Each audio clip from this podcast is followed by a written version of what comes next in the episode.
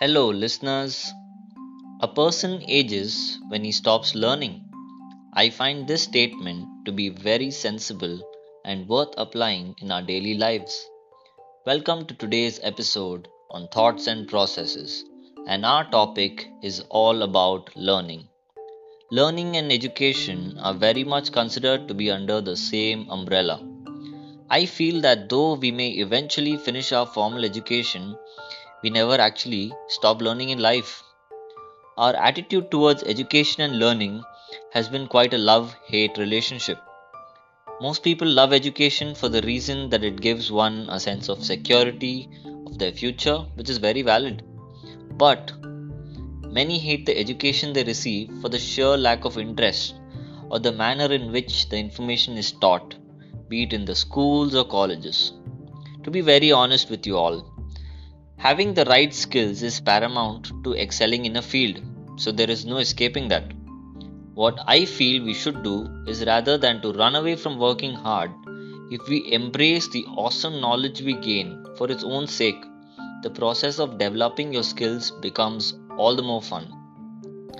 Learning and enjoyment are also considered to be on the opposite sides of the spectrum, especially when you're younger, and more so when what you learn isn't what you particularly enjoy. But once you catch onto that one aspect of learning, something you at least partially like, it drastically alters the way you go about doing something relevant to what you learn.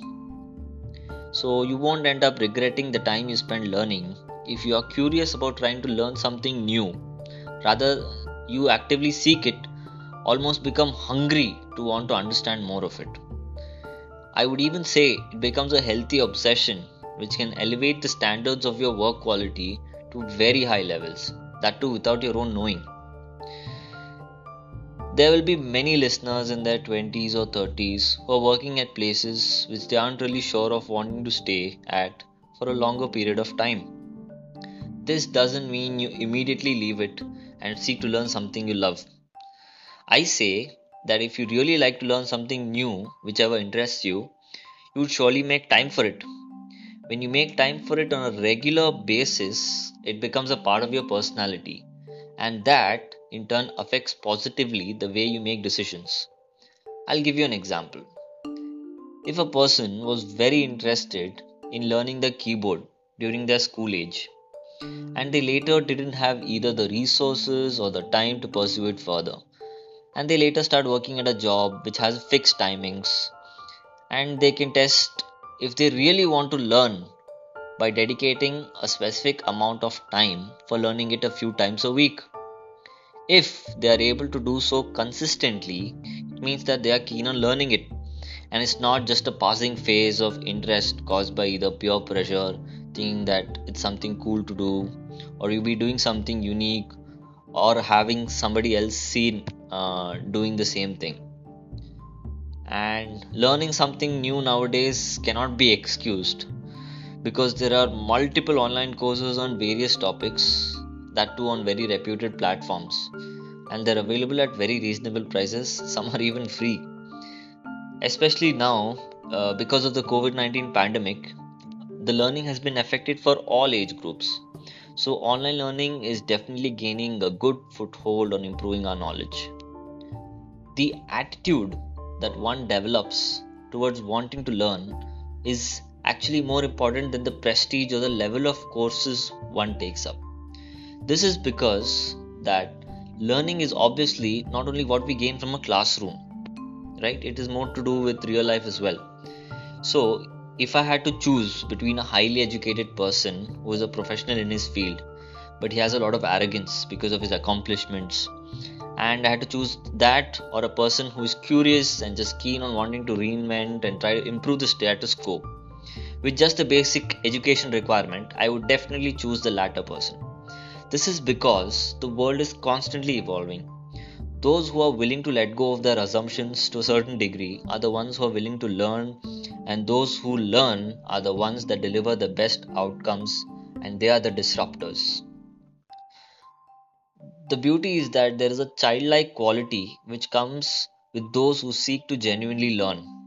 Those who seek to learn should forego two things: fear and shyness. We shouldn't fear the unknown domains which we want to learn and rather take it as an opportunity for growth. 2. We shouldn't be shy to ask questions lest we think that others will consider us stupid. But trust me, you're the smart one, because whenever I've asked a doubt in class which appeared to be stupid, I've had classmates tell me later that they too had the same doubts but didn't want to think that they were asking a silly question. This means most people underestimate their own thinking and overestimate others' skills. So it's totally okay, rather necessary, to question things you don't understand.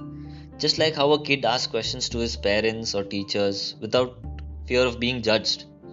That's a great quality, and it will make you feel much more at peace with your own shortcomings and leaves very little room for any form of insecurity. When you're focused on wanting to learn and better yourself, you essentially disconnect from the rat race. This is because the rat race is focused on purely the results of the efforts of your education and the learning, rather than the process of learning itself. But when your mindset becomes process intensive, you become a much more successful person because you overcome the thought of wanting to escape from the process, and you don't wish to escape from what is you are required to do, and you do that required work with much more intensity and interest. So I'll conclude this sweet and short episode with a nice quote I recently read in Sanskrit.